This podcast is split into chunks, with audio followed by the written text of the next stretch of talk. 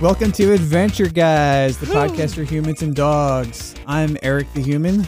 And I'm Nick the Human. And welcome to 2021! This is episode 21 in 2021. Oh, man. We did it. You know, you might even think we held off on episode 21 till it became 2021 for this very reason. Yep, It was on purpose. Eric? Eric's alive and well. You've had a crazy couple weeks of work during the holiday season. Yeah. And I'm glad you're doing well, buddy. Job sucks. I'm sorry. Work sucks. I know. I'll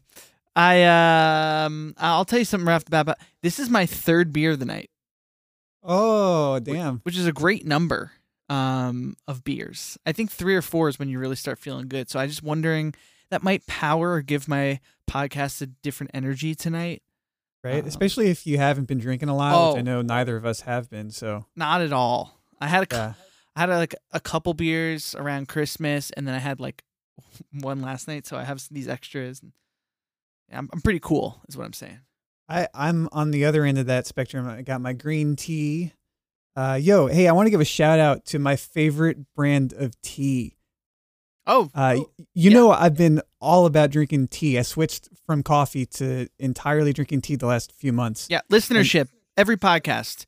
Eric, I'm like, dude, you ready to record? He goes, 1 second, I got to make my tea. It's like, it's a ritual. That's how this man prepares to bring you this podcast in gold.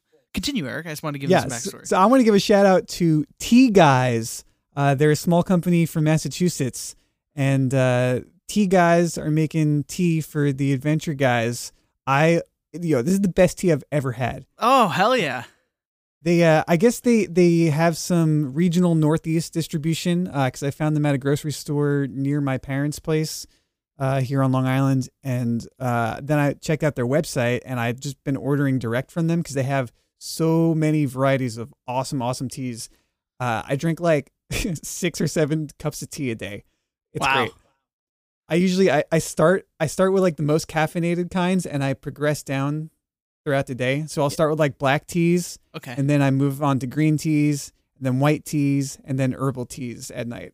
Oh man! Hey, if anyone out there needs to get Eric a gift, remember this. That's awesome. Do they mess around with flavors at all? Like, or so many different flavors. Yeah. I'm just drinking like a straight up green tea. With oolong right now, but there's also like a matcha green tea blend that's really awesome. Later on, I'll probably have an elderberry super tea with like crazy antioxidants and everything. And then I've been drinking this pumpkin caramel herbal tea. There's so many different teas. It's awesome. I love this company, Tea Guys. I'm going to shout them out. I'm going to put them in the show notes. Put them in there. Let's hit them up on Instagram. I love it. Yeah. No, I've been shouting them out on my Instagram. Yeah. That's awesome. Sweet. You know, hey, you know who else likes tea? Jake the dog. Yeah, they start out this episode by brewing some tea. They brewing it. Yeah. Let's talk about it. Yeah. Episode discussion. What does Jake say? Chamomile. Yeah, chamomile, right? I have some chamomile tea I haven't had in a while. I think I was drinking Earl Grey tea at the time when I was watching this episode. You hadn't made it to chamomile yet. No. Little did you know. This is a great app. I thought this was a very fun, good, solid app of Adventure Time. We get a lot going on this app. Yeah, kind of a classic median Adventure Time dungeon episode. Yeah. And but in there we've got, as we've explored before on this show, some parent issues, some relationship stuff. It's really fun, and this is our first Flame Princess episode, really. Right? Yeah, I think she's popped up here and there, but this is the first time we had an episode that really focused on her. Yeah. And it starts out, and her and Finn and Jake are hanging out in the treehouse. And as Jake is making the aforementioned chamomile tea, out pops a flame, which is whispering evil, evil. And it's Flame King. Yeah. And then Flame Princess is like, hey, like, stop doing that. And apparently he's been doing this to her a lot. And like when she's not around, he whispers into her ear, which I guess all of our parents do in some way, but not usually, not usually literally, you know? Yeah. Flame King is a pretty bad dad. He's got a real messed up relationship. Yeah. I've seen some of those later episodes and, yeah, you know, it's interesting. So like after that, it's like, okay, how are we gonna like feel? She's like, how am I gonna feel better? Because Finn's like, don't listen to that. And then she's like, how am I gonna feel better? And Finn's solution is we should go like find a dungeon or something. Yeah, let's just do a dungeon. Let's do a dungeon. Which to me is like kind of perfect. How old is Finn again? 14, maybe 15 at this point. So if you got a girlfriend and you're 14. And she's like, I want to feel better. What should I do? And you're 14. I feel like a lot of 14-year-old boys are going to be like, let's play some video games. You know what always helps me? Zelda! Or like something, you know? And I feel like we get into those territories where it's supposed to be helping her, right? Like that's kind of why they go out into the dungeon. And like by the middle of it, it's more just about like Finn wants to do the dungeon in his own way. Yeah, he's kind of self-absorbed. This was a very mansplainy episode for Finn. Yeah, it was. And the kind of disappointing thing about it is that he kind of turns out to be right. What do you mean? Okay, so let's talk about the episode. Well, I mean, it was mansplaining and I didn't like that, but then I didn't like that they kind of made him right about what he was mansplaining. But I think it was more about, okay, so they go and do this dungeon, and basically, like, I want to go through some of it, because there were some great quotes in here, but basically, eventually, Flame Princess is like, why do we have to do everything your way? Like, I want to do stuff my way, right? And Jake's like, fine, like, if you're not having fun, like, let's do it your way. And then she goes on an assault and starts, like, setting things on fire, and as soon as she starts doing it her way, those skeletons and stuff find her because she's making such a commotion, and then Finn gets trapped. And then the only way that Finn can get released from these skeletons inside of the dungeon is if she does things his way by telling the skeleton to do the splits. Oh yeah. And it's like, that's how they get out of there. And it's like, ugh, you know? Yeah. But on that journey, to that point, we get to have some fun, right? Like, okay, yeah, so it's like one of Finn's like favorite things to do. Yeah. And obviously he wants it to be one of Flame Princess's favorite things also, but it's not really. No, it's not. She's going on for the ride. She wants to have some fun, but it becomes clear that she kind of has to like follow along, you know? So yeah, like they go in and immediately they're like, oh, this is kind of a cool dungeon. And Finn's like, it's kind of trying a little hard. I mean, well, I would say one of my favorite things that happens in the episode is they're going to look for a dungeon and Finn's trying to find it, can't find it. And Flame Princess uses her heat sense in order to locate it. And when she does like a little hop and like a flame goes out into like you know, like 100-foot radius. And she goes, oh, this tree over here is hollow or isn't real. Heat sonar or something. Yeah. Like she just has this new ability. Yeah, that's exactly what it is. Heat sonar. What a great power for a cartoon character to have. I loved that. Yeah. Yeah, I like that Finn just assumes that there's going to be a dungeon entrance just around in the woods. Yeah. And of course there is. That's just the thing about their world that they live in. No, and it's really funny is like you got to think about it is like this is way in the future. And it's like at some point between now and when the show takes place, was there a great dungeon building renaissance? I thought about that too. I was like, somebody went to the trouble of constructing all these dungeons. Like it had to be like a cultural movement. Like akin, you know, like akin to the development of the suburbs in the 1950s, because the proliferation of dungeons within this world is substantial. Like, I'm just wondering if there was certain life forms such as skeletons or such as human people or like Susan Strong, whatever, like these different people where they had to go like, all right, it's crazy up here. We got to take to under the ground to survive. I don't know. Yeah. It was a very Dungeons and Dragons influenced episode, as well as, you know, like classic video games, Zelda style influences too. I wonder maybe in the history of Ooh, at some point after the Great Mushroom War, some of the only surviving documents of our time were like the Dungeon Master's Guide and a copy of Legend of Zelda for NES, something like that. That's a really fun theory. I love that. That would really, really make this all tie together. Yeah, but anyway, but they're down there, and it's funny because it's always this self-aware because Finn is sort of like, this dungeon's trying a little hard. And Flame Princess is like, oh yeah, I see all the skulls. Where it's like, they're like familiar with the canon of dungeons and like the iconography. And they run into a skeleton who's fishing with like his own arm, I think. And, and then they come and talk to him, and Flame Princess immediately wants to set him on fire.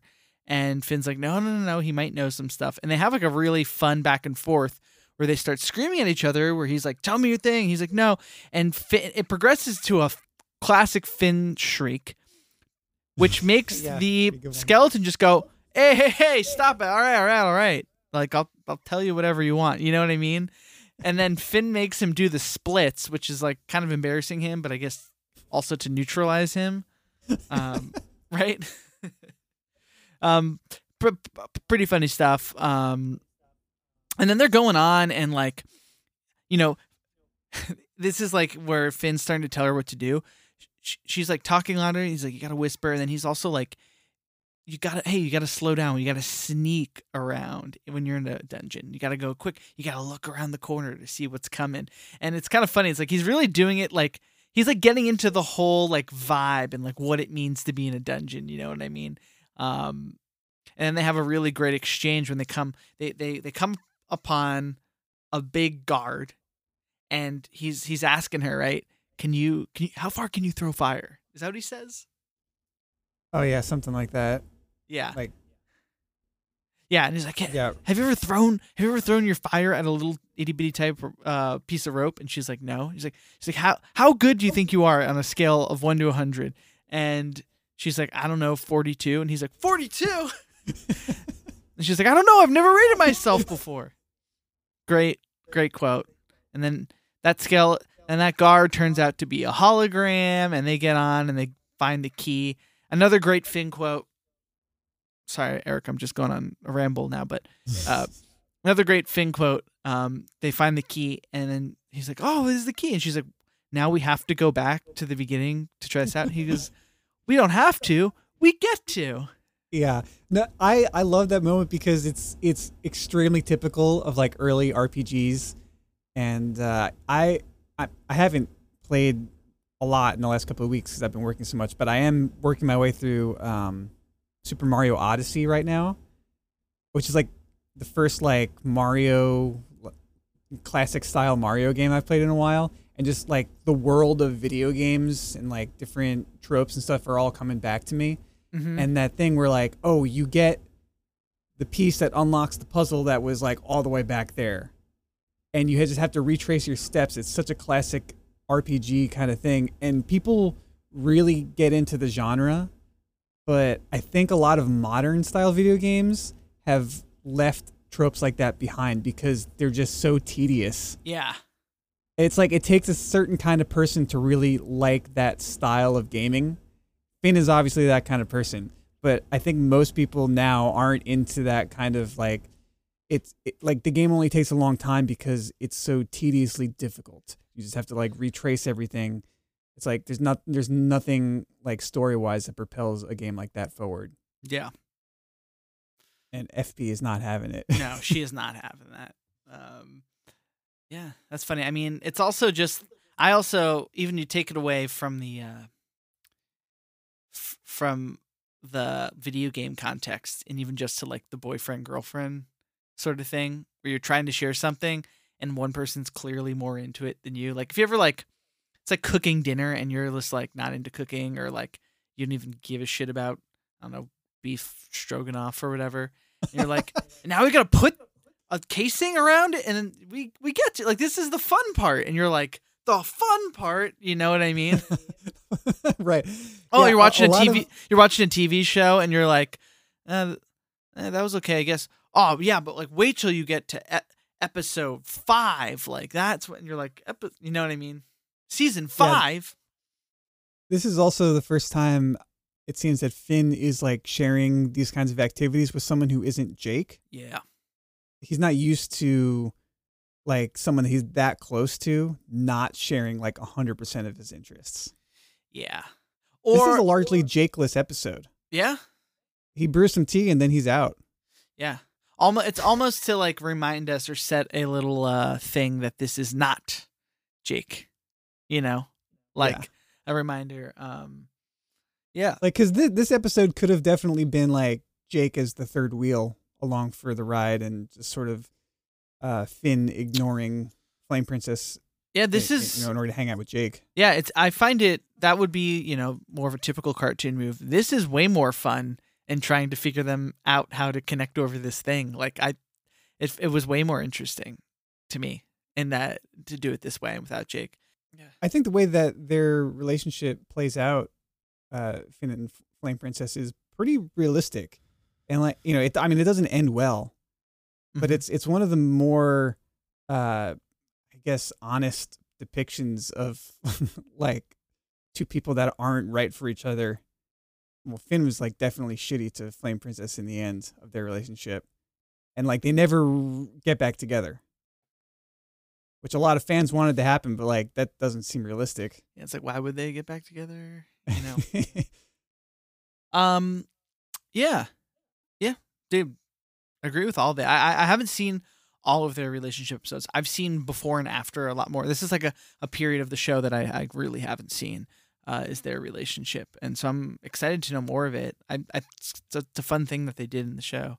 Yeah, I mean, symbolically, just her being literal fire and not being able to touch Finn without burning him is, you know, a pretty strong current in like the thematic direction of their relationship. Yeah, I love it. Now you're speaking my language. Like they're pretty essentially incompatible. Yeah. Like, they literally can't be. Yeah. Yeah. I mean, it's also fun. I mean, it is funny. You're talking about sharing something that he cares about. That's not the same as Jake, is that he doesn't necessarily, like, I think you learn eventually, like, when you're showing people, you have to, like, when you're showing somebody else something, you're kind of doing, like, a sort of mental gauging, right? Like, how much are they into this, right? Like, say you were explaining guitars to a friend, right? And they say they like guitars. You don't just jump in, like, into the most deep end talking about, like, your sick reverend and why, and the specific one you have, and, like, this pickup sounds different than this pickup, because you don't know if they're that deep on it, right? So you kind of, like, ease into it. And you're looking for common ground, and you want to talk about things that you know. I mean, I guess I'm just talking about decent conversation and stuff like that. And I feel like Finn, and maybe when you're a teenager and you're just excited or whatever, like, he kind of skips past that kind of nuance, like right, yeah, empathy. Hey, we talked about Eternal Sunshine a few episodes ago. Have you watched the recent Charlie Kaufman movie? I'm thinking of ending things. No. Is it good? I just watched it last night, and then I watched this episode of Adventure Time today. It, like, almost the whole movie is about that. Oh, really? Yeah. What I'm describing?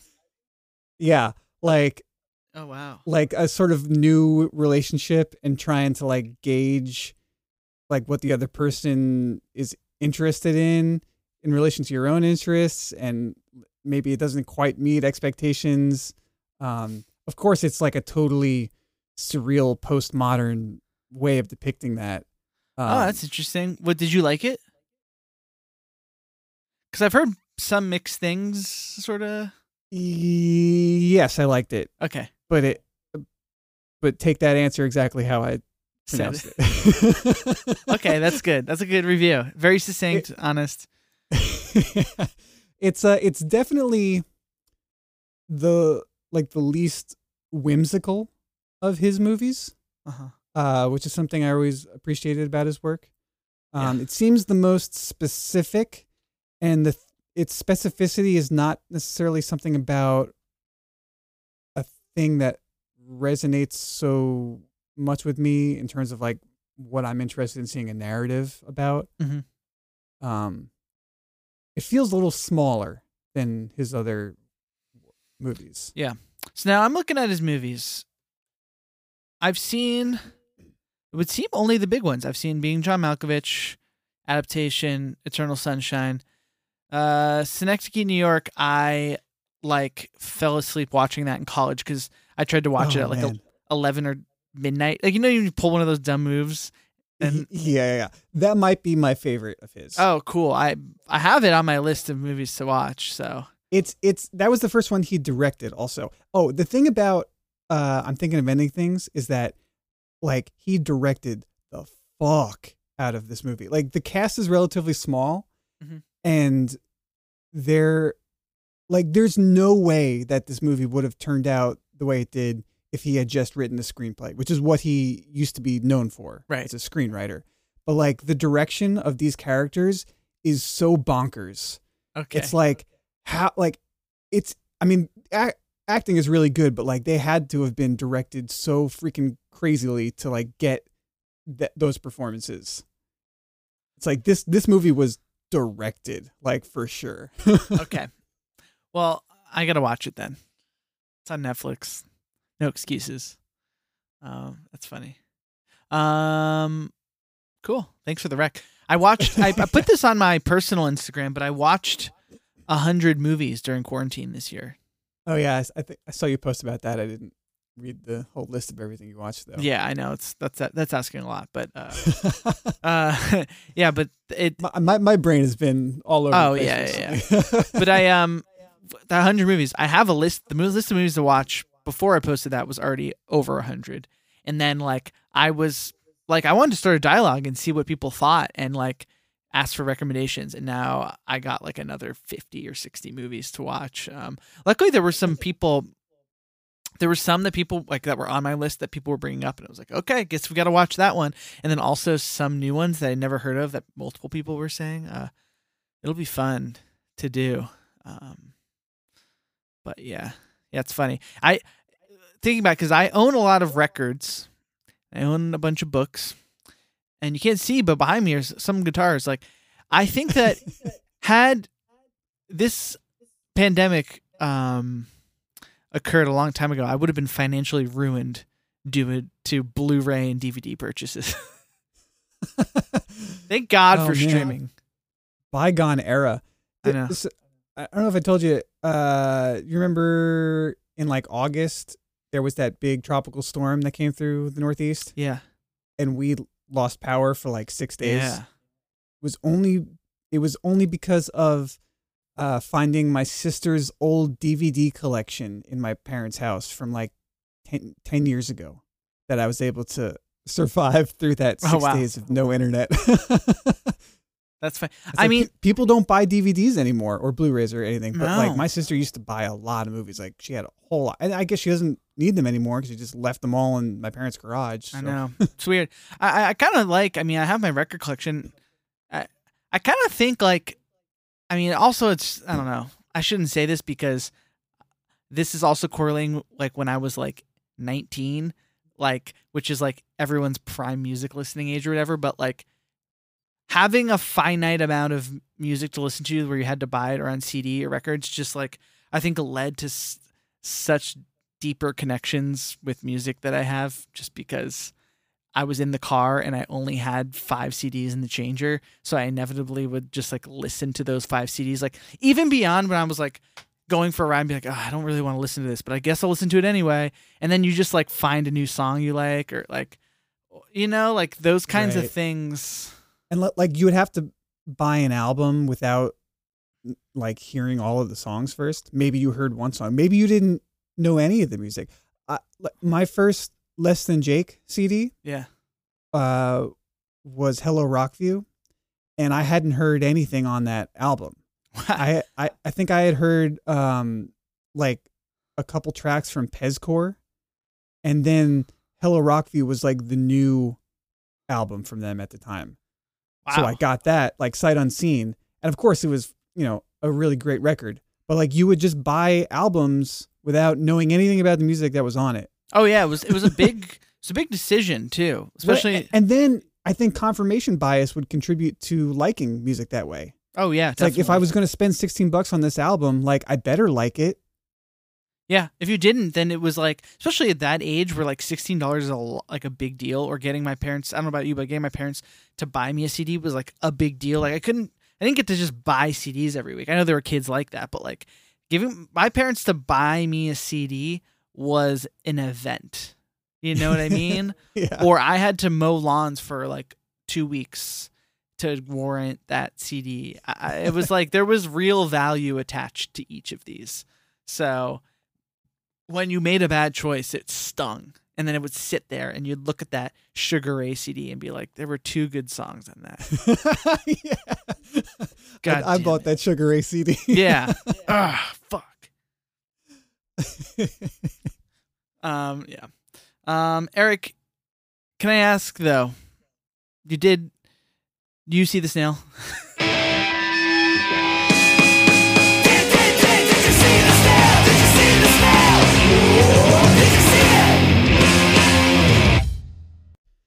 No, I did not see the snail.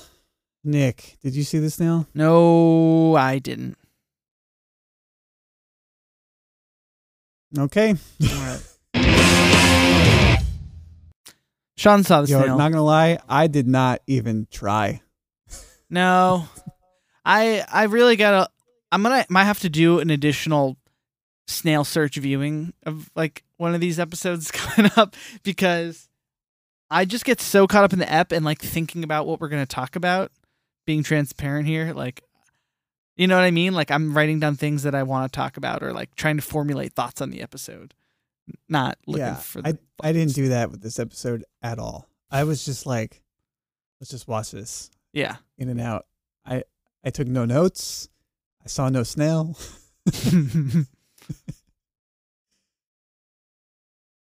My life has been weird recently. Yeah. Understandable. Have a nice day. So what is it? Miscellany Mania time? Oh, yeah, buddy. There's things you may not know. Those Eric and Nick will show you all the trivia in Miscellania.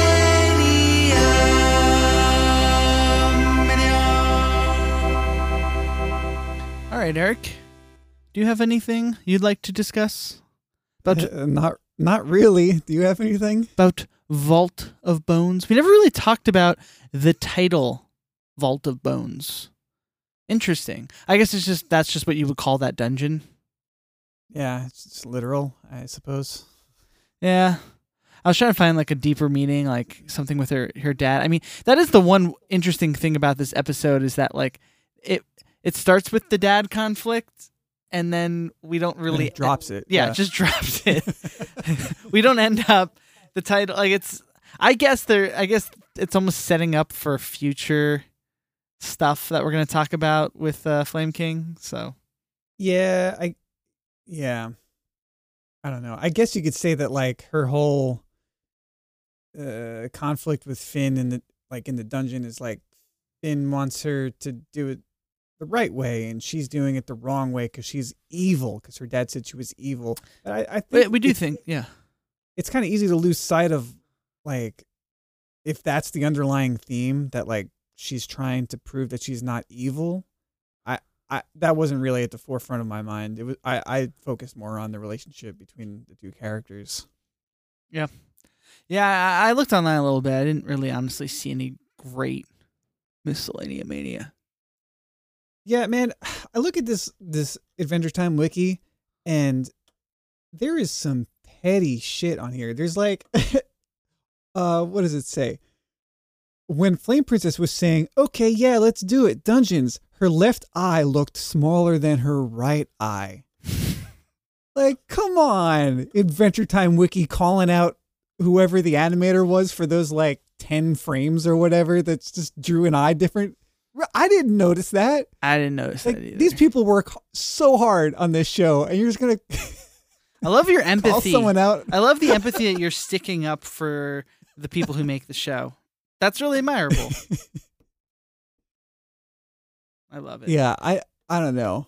So I don't appreciate the error call-outs on the Adventure Time Wiki. That's my opinion.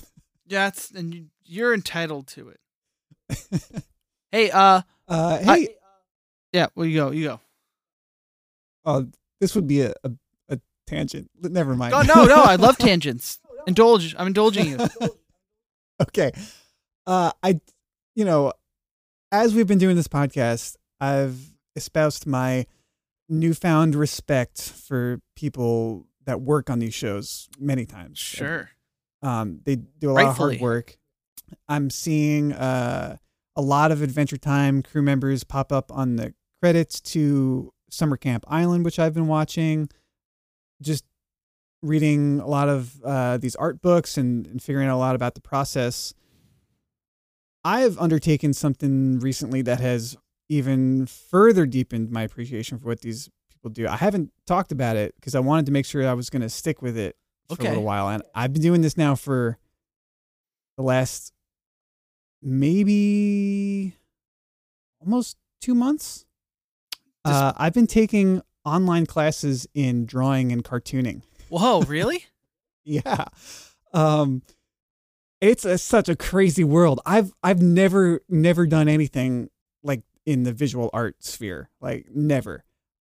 And I'm learning so much about this, and it's so crazy the hard work that these people do. It's elucidated a lot about it in that I think when people outside view the world of drawing and that kind of thing, they see like a professional drawing a character or something, and it looks so fast and natural and quick and just effortless.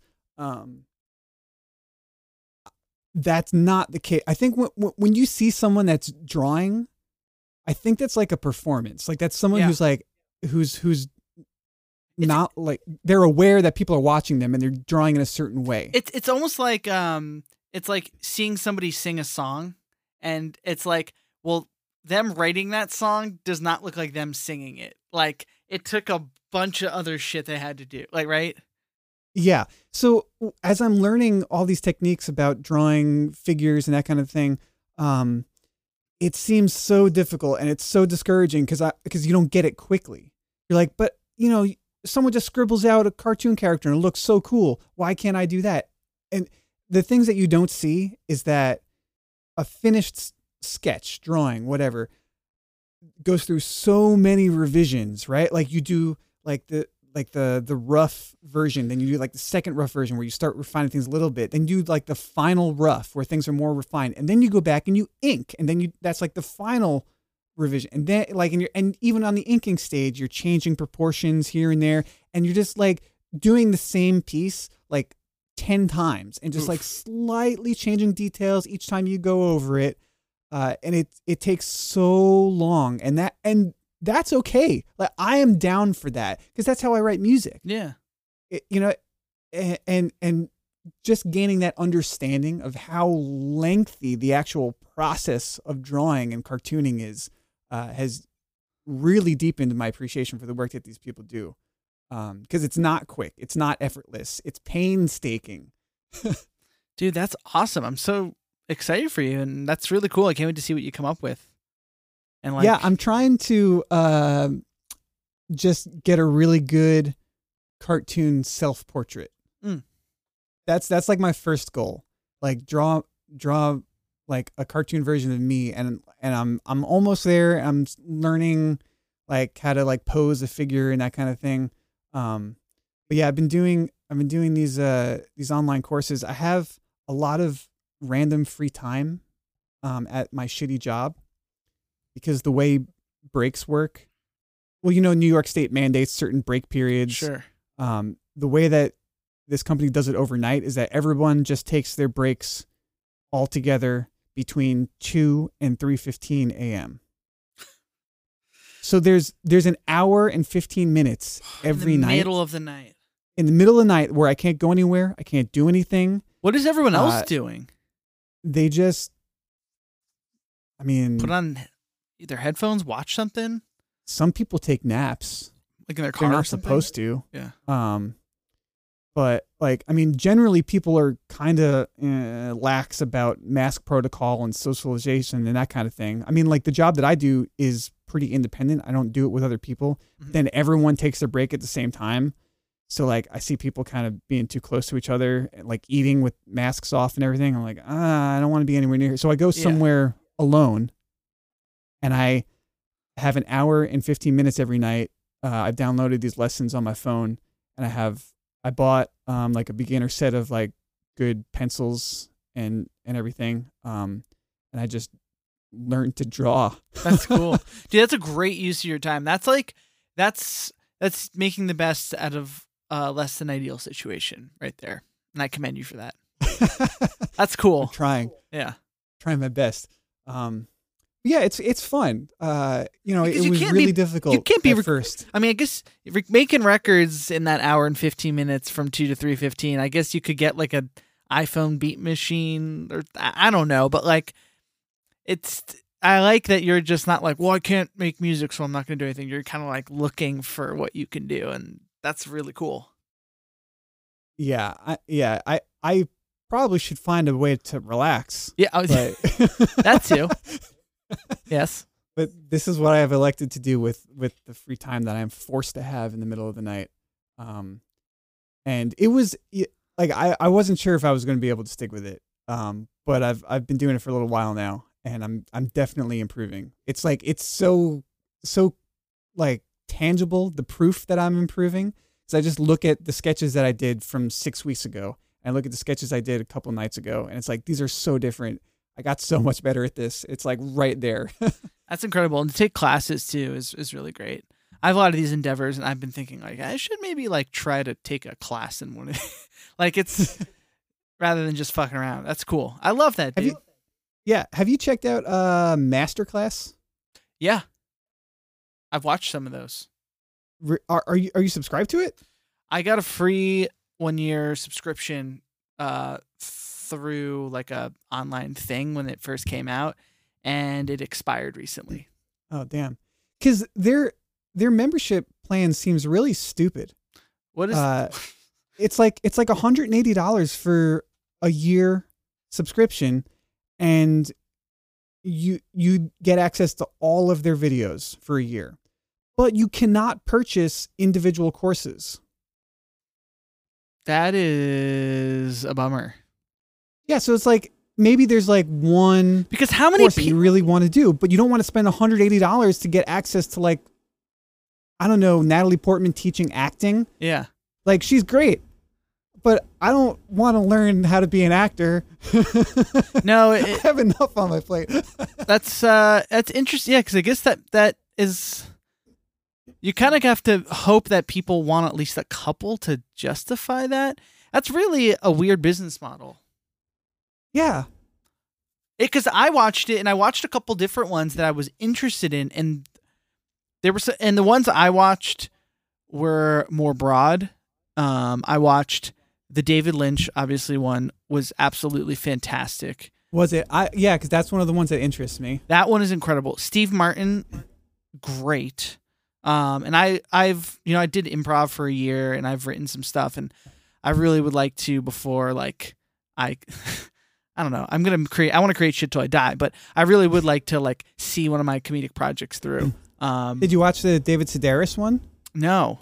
I feel like that's one that I think would be up your alley. I know. That's one that I'm interested in. David Sedaris. I watched a little bit of the St. Vincent one, which is just like creativity, and I wanted to watch the Judd Apatow one again because of the creativity, but like that one seems really cool because he literally brings in like his outlines from 40-Year-Old Virgin.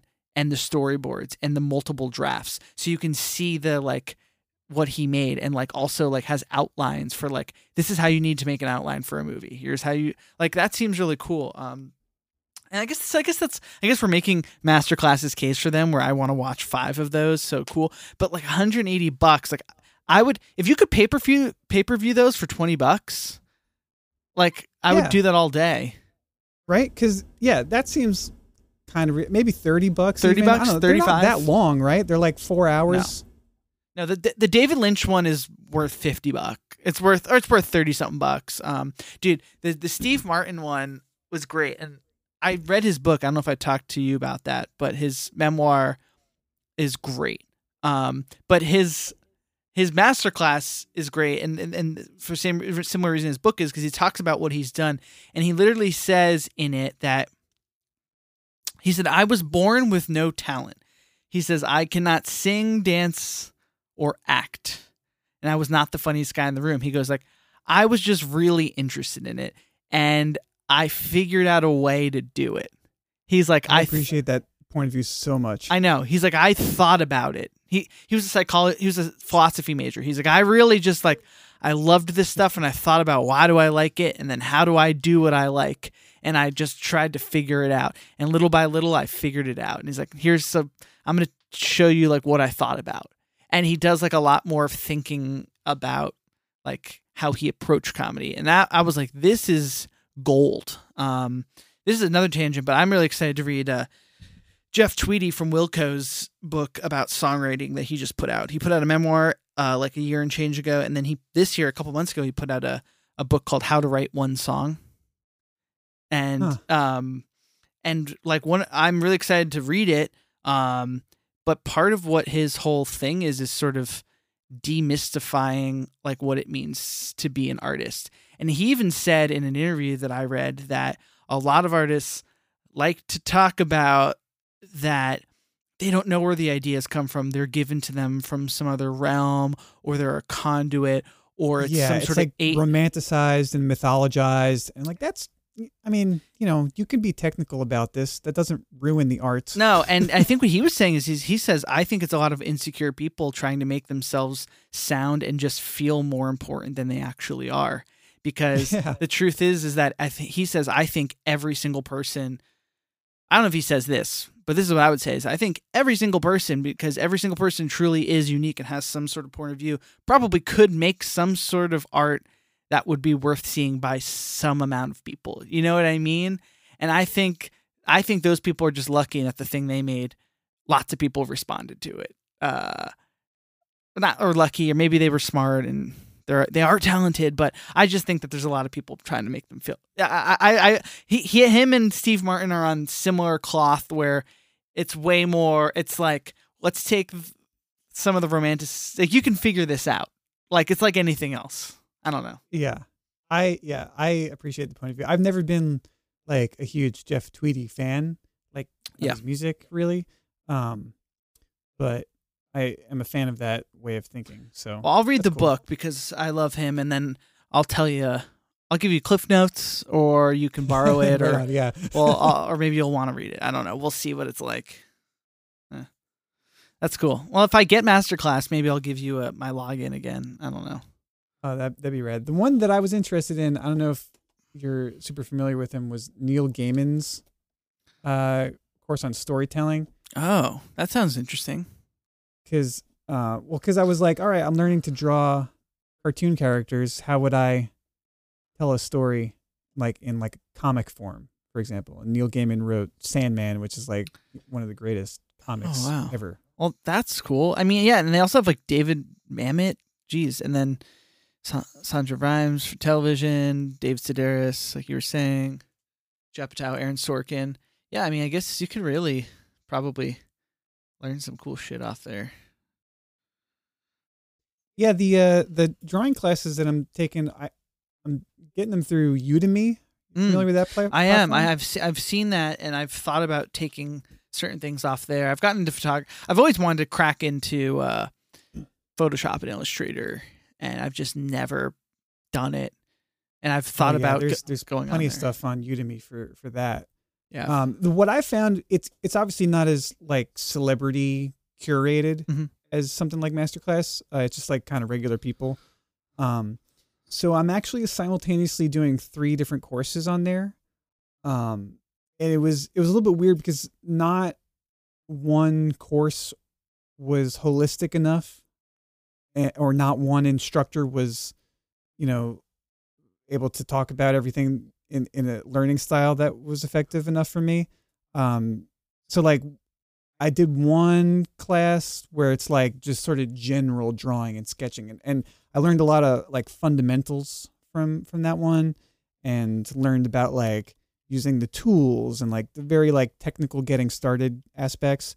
And then there's another one on like general cartooning characters, which has been the most helpful, but the instructor is very sort of like, hey, there's no real rules. Like you can use these guidelines, but you know, do it in your own way. If you want to do it like this, that's cool. If you want to do it like that, that's cool. And it's like, yeah, but I really don't know how I want to do it because I'm totally new. So tell me a single way to do it.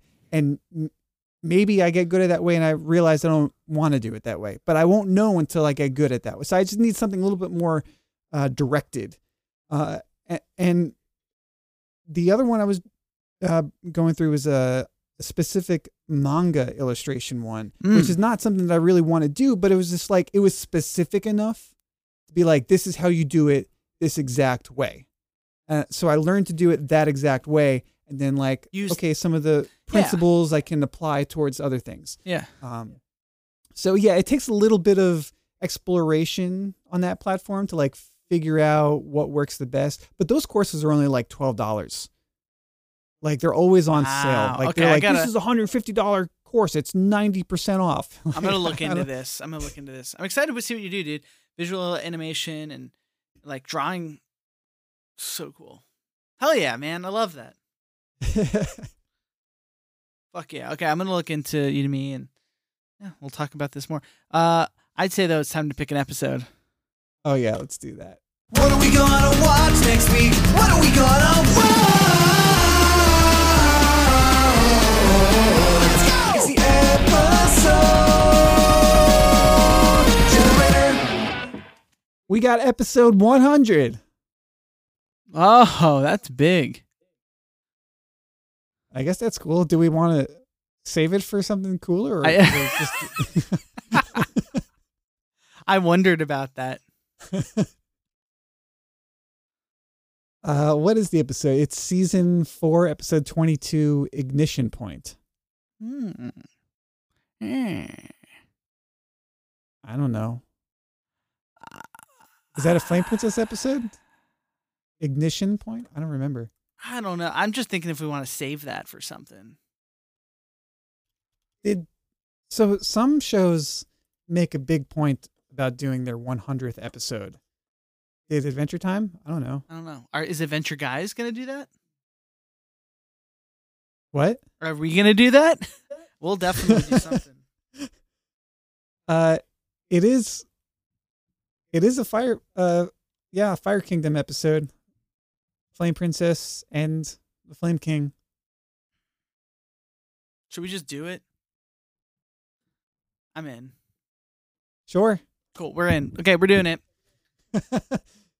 I love it. Ignition Point. Hey, if any of you guys out there are taking up, it's the new year. If you're taking up any fun hobbies, like send us an email. Did you see the mail at gmail.com? I would love to hear what you guys are working on. And what you know, hey, we're going to improve the show. If you have any thoughts, let us know. Hey, we did get an email. Did you see this? Oh, yeah. Let's hear that theme song. Mail. Yeah, I love that song. All right, did you see the mail? Okay, so the email we get, Nick. The email we got. The subject title was "Just for Nick," and it said, "I'm literally sending you this email just so Nick can hear the song again. LOL. Happy New Year, fellow humans." Thank you, Wilson, because I got to hear that song and I love it. Good old Wilson coming through. Yeah. I love it. Thanks, Wilson. And thank you all, everybody else who's been listening.